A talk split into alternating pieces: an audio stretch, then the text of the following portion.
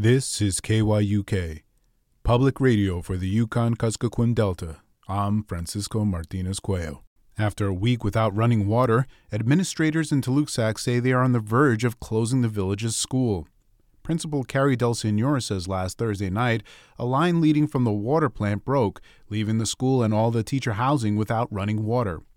There's a temporary workaround, but it requires trucking a 200 gallon plastic container back and forth from the water plant to the school, and they're able to get just a fraction of the water they'd normally use.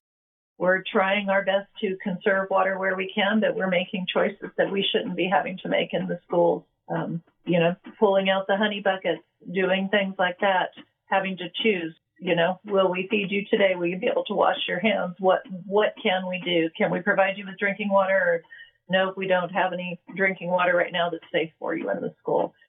Del Senor says the lack of water is making it difficult to cook food in a clean environment, and it's putting the health and safety of children and staff at risk. Our teachers are going, they're working on their weekends to help pump water. They're working in the evening to help pump water. Then those teachers head home to honey buckets and cold showers. Del Senor says they are exhausted.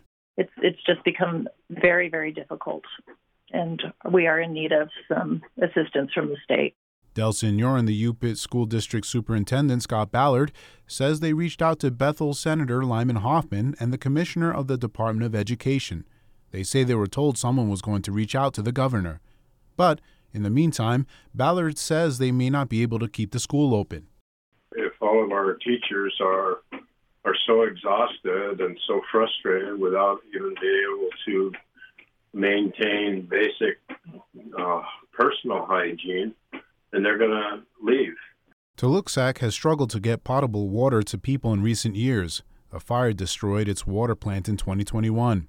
The community had to rely on donations of bottled water or on the nearby Tuluksak and Kuskokwim rivers until a temporary plant was installed later that year. The Alaska Board of Fisheries meeting starts on Monday, February 20th, and continues on through Saturday, February 25th. The purpose is to discuss proposals related to the Alaska Peninsula, Aleutian Island, Chignik Fisheries, or Area M.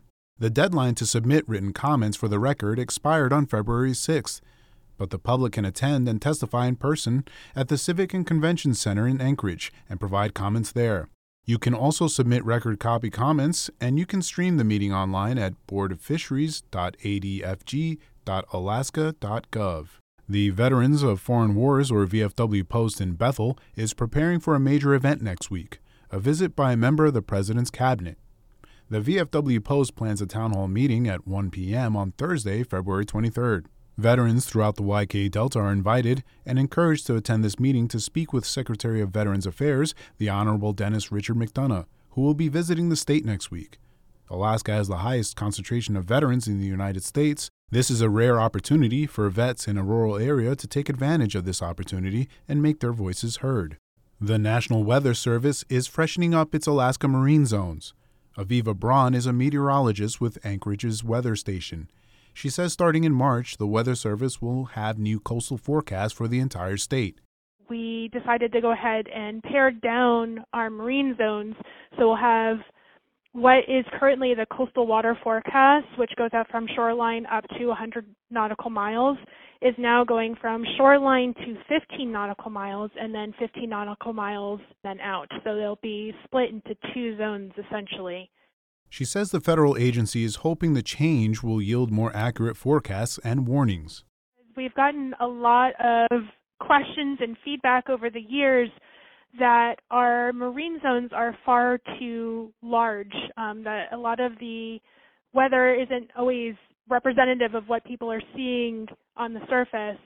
Alaska has the longest coastline in the nation. With that comes a huge subsistence fishery. Those harvesters are generally fishing within a few miles from the coast.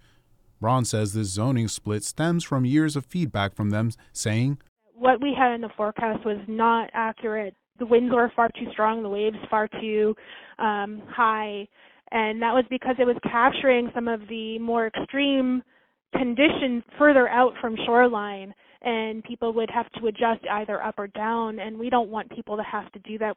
The entire state will see the 15 mile split, but Braun says some areas, like Bristol Bay and Prince William Sound, will get even more zones because they are larger areas in general.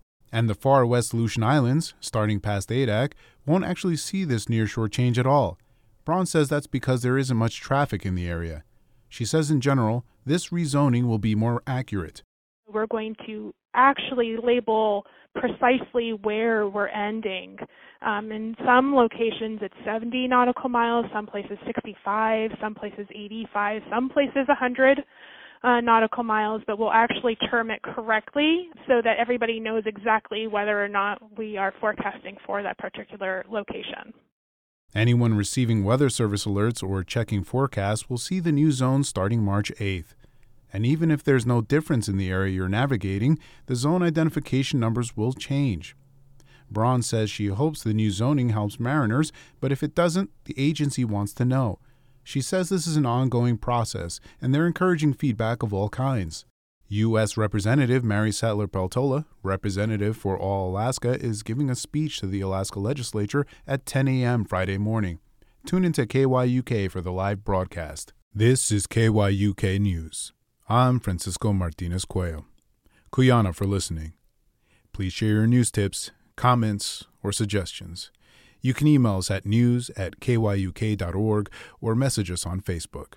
And stay tuned for News Yuktung coming up.